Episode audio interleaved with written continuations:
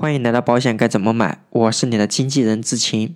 在听节目的朋友啊，你们有没有了解过多家保险公司的一个重疾保险？如果大家了解过这方面的问题，我们就会发现，同样是一款重疾保险，咱们买相同的保额，有的公司可能只需要一万块钱，那有的公司可能就需要一万五到两万块钱。哎，这同样是重疾保险，相差这么大。是不是这种更贵的保险啊？它的保障范围更广。这个价格便宜的重疾保险呢，保障责任就没有那么广。这个重疾险便宜这么多，是不是有什么坑啊？在往期啊，我给大家做了一期节目，叫《为什么不同保险公司的产品保费差距这么大》。那一期节目啊，我们是从保险精算的角度来做了一些分析。如果大家没有什么功底，可能听那一期节目比较费劲。那么今天呢，我们就从保险的保障责任。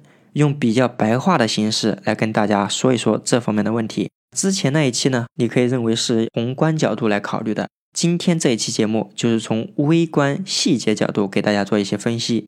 首先，我们说到保障责任宽与窄啊，有两个大方向我们需要去考虑。第一个大方向，那就是我们的保险责任。保险责任是什么？就是保我什么。第二个大方向是什么呢？那就是我们每一款重疾保险啊，它保的疾病是不是有一些什么花样在里面呢？那接下来我们一个一个走着啊。第一，保险责任方面，保险责任这一块啊，大家看着其实是非常简单的，因为很多保险业务员给我们发的这个产品的介绍书，它就会有一个简要的解释。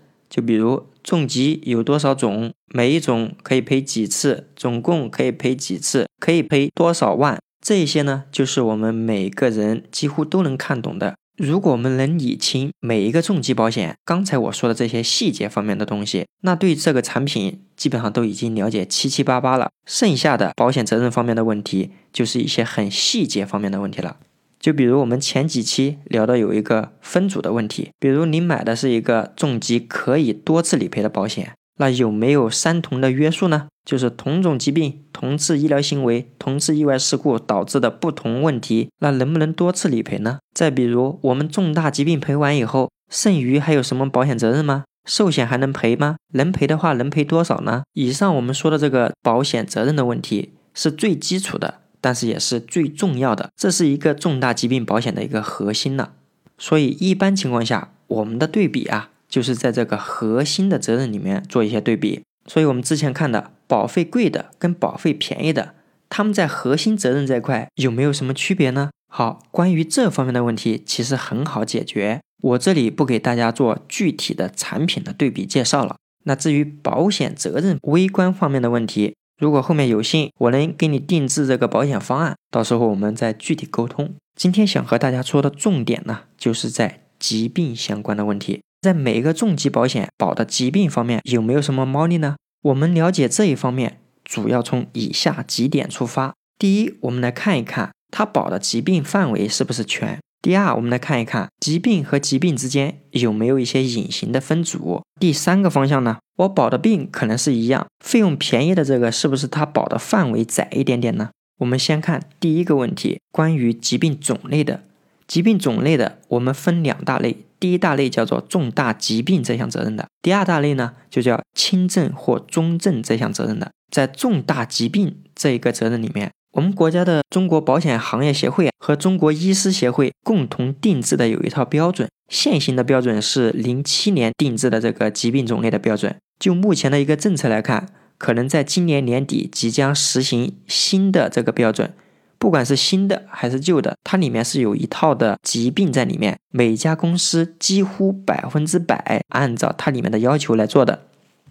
以前我们的标准是有二十五种重大疾病，那现在的标准呢是有二十八种重大疾病，再加上三种的轻度重疾。每家公司的这个重大疾病保险。在行业规定的这些疾病里面，几乎是百分之百一样的。但我是说的是几乎，不是所有的。就比如在双目失明和双耳失聪这两个重大疾病方面，有些公司它可能要求两岁以后才开始理赔，有些公司可能三岁以后，那甚至有些公司呢，它是对这方面没有时间要求的。刚才我提的这个不同，一般情况下影响也确实不是非常大。那如果要深究呢，什么样的重疾保险它是要求更宽松一些呢？几乎所有的价格便宜的都是有时间限制的。一般情况下，价格贵一点的，而且我说的是同种类型的重大疾病哈，少数公司呢是没有时间限制的。说到这里，可能有一些委托人着急了啊，看来真的是价格贵的话，它就更好一些。那大家想一下，如果价格贵个百分之三十五十，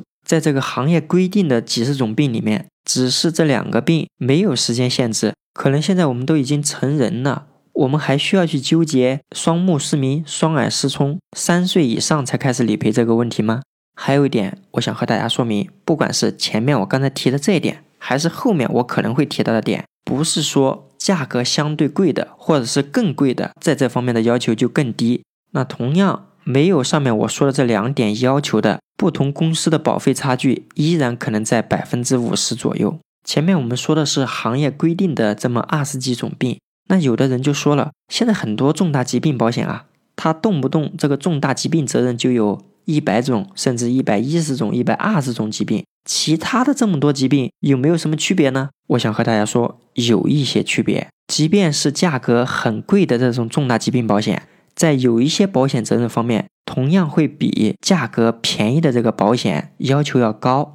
当然，个别疾病方面，价格贵的这种保险保障的范围会更广一些。所以大家看到没有？即便是贵，也不能说它在重大疾病这一块就一定好；即便是便宜，那在重大疾病方面也不能说它的责任就屁一些。举个例子，有些公司可能宣传他说我们公司的这个颅脑手术啊。不管疾病还是意外导致的这些问题都可以赔。这里我们先说一点，颅脑手术不在行业规定的范围以内。行业规定的这些疾病，在每家公司的这个理赔占了多少呢？大概占到百分之九十五，甚至更高。也就是说，剩下这么好几十种疾病，理赔率大概是在百分之几的样子。话说回来，颅脑手术这个问题，我查了很多重大疾病保险。有一家公司的产品价格确实非常高，但是它在颅脑手术这一块相对来说保得更全，因为它意外疾病导致的这个颅脑手术都赔，其他绝大多数公司在这一方面仅赔疾病导致的颅脑手术，意外导致的确实不赔。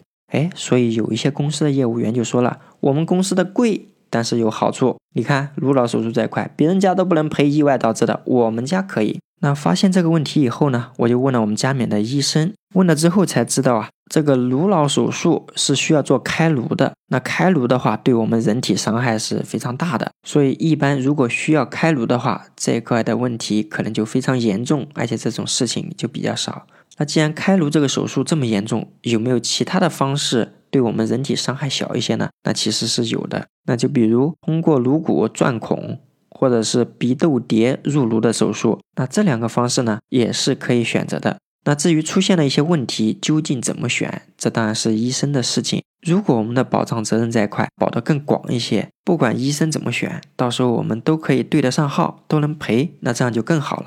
好的，大家看开颅手术这一块，有的贵的公司的产品，它就可以包含意外导致的开颅手术，不管它的实用性怎么样，但是这块保障责任确实更广。那究竟我们有没有必要多花百分之三十、百分之五十的钱，为了保这个保险行业协会规定以外的疾病？可能百十种病总共在一起的理赔几率可能在百分之五的样子。多花这么多钱，只是让那一项两项在整个保险行业理赔率都不高的情况下，保险责任更广一些，大家愿意买单吗？在重大疾病方面，保障责任这一块。不能说某一项疾病保费贵的这种产品，在这一个疾病方面有优势，那就说明这个产品就好。刚才也说了，保费便宜的保险在重大疾病方面有一些重大疾病也依然是有优势的。所以在重大疾病保障方面，保费贵的跟保费便宜的保险哪一个好呢？可能每个保险在某个方面都会有一点优势。接下来我要说的是轻症和中症相关的。首先和大家说结论：一般情况下，网红保险和线下的很多非常便宜的保险，通常它的要求确实要高一些。我这样一说，可能有一些热衷网红保险的朋友或者业务员可能就坐不住了。志勤，你又是要忽悠别人，让别人买贵的保险是吧？在轻症和中症方面，究竟是不是它的这个限制要多一些呢？我们接下来给大家列举几点。当然，以下这几点呢，也只是我从保险责任方面角度给大家考虑的，从现实的临床医学这块考虑要少一点。先说一点，不管是价格便宜的还是贵的，都有的一个限制。这一点我们之前也提过，就是隐形分组的问题。哪些疾病的隐形分组呢？就比如不典型的心肌梗塞、微创冠状动脉介入手术和微创冠状动脉搭桥手术，还有就是激光血运重建术。那为什么这几个问题每一家公司都会有这个限制？从现实角度来考虑，这几个问题呢，基本上都是治疗冠心病有关的。就比如一开始我们可能血管堵的不是非常厉害。可以用微创手术呢，去放个支架，但这个支架放进去啊，它不是万能的，不可能说以后几十年都不会出现问题，所以有可能这个血管又堵住了，又堵住了，我们可以选择又放支架。如果放支架不行，可能医生考虑我们就做彻底一点，直接换一根血管，那就可能通过微创手术换了根血管，或者后面又出现一些紧急情况，就可能出现不典型心肌梗塞的状况。大家看这一系列的问题，都因为冠心病的事情，可能在不同的时间线会出现。那如果每家保险公司没有这项要求，也就是说，在这几个疾病方面赔了一次之后，还有可能再赔一次，甚至两次、三次，那么对保险公司来说，这个保障成本就上来了。所以目前所有保险公司关于这一块都做了这项限制：这几个疾病或者其中两个、三个或四个，只能赔一次。除了这个之外，还有没有其他的呢？再举个例子，就跟我们眼睛有关的吧。如果是严重的视力损失，或者是单眼失明，或者是角膜移植术，这几个疾病在有些保险公司里面几乎都是有的。但是有一些产品呢，它对这方面有了限制。什么限制？还是隐形分组的问题。这几个疾病如果说有隐形分组，基本上都是出现在网红的保险或者是很便宜的保险里面。那从临床角度，这几个问题是不是都可能会出现呢？你还别说，真的是有可能。问了医生的，就比如我们这个视力下降吧，它有很多原因。那就比如可能是白内障的问题，白内障的问题就是我们眼睛眼球里面的事情。那另外一方面，我们视力下降的问题呢，有可能是角膜的问题。那会不会存在这种问题？一开始可能需要角膜移植，这个就能赔了呀。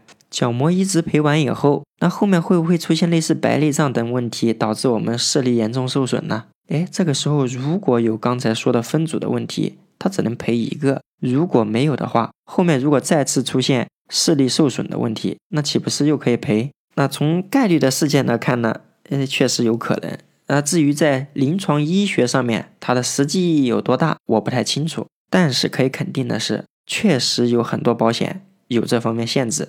有的保险确实就没有这个限制。那再举一个例子，我们就把这个轻症、中症的就说到这里。什么例子呢？跟耳朵有关的。来，大家想一下，耳朵会不会出现听力受损的问题？单耳失聪的话。是不是算轻症或中症呢？是不是还有一项疾病叫人工耳蜗的植入？我想和大家说，有很多重大疾病保险，这些问题只能赔一个。那会不会出现一种情况，我们先需要植入人工耳蜗，植入以后听力好一些了，结果后面听力又严重了，导致单耳失聪，或者最后两个耳朵又出现听力受损的问题？如果可能会出现这些问题，对有一些保险，它只能赔一个，不能多次赔。但有一些保险，刚才说的这几个问题，它就没有那么强的限制。以上我们对于保险的保险责任这块做了一个简单的分析。在疾病的保障方面，我们从重大疾病的到轻症、中症的，也给大家做了简单的说明。特别是在我们轻症、中症这一块，越是便宜的保险，越是互联网上的网红保险，对这方面的限制就更强一些。那另一方面，我也想再说一下，即便是价格很贵的保险。也有可能在这一方面是有限制的，甚至刚才我说的这几种疾病，它虽然没有限制，可能它只有里面其中一种和它类似的这几种疾病，甚至都没有，那何谈限制了？所以说买保险不是说越贵它的责任就越好。刚才我说完这几点，有些朋友可能就说了，哎，我们家都没有这些限制，哎，嗯，是的，没有这些限制非常好。但是你有没有发现，你们家这个产品的价格？或者我们买的这个产品的价格跟别人家同样没有这个限制的保险差距有多大呀？那目前就知情了解，就前面说的这几条啊，也有一些公司的产品在这方面限制很少，它们的价格差距在百分之三十的也都有，也不能完全说越便宜它的责任就越差。刚才我们说的这些问题啊，如果在配置保险的时候你觉得也很重要，麻烦你跟我说一下，到时候我们定制方案的时候呢，就具体看一看。好的，本期节目到此结束。如果大家关于这块的问题有什么疑问，我们评论区见。这请期待大家的订阅、分享和评论。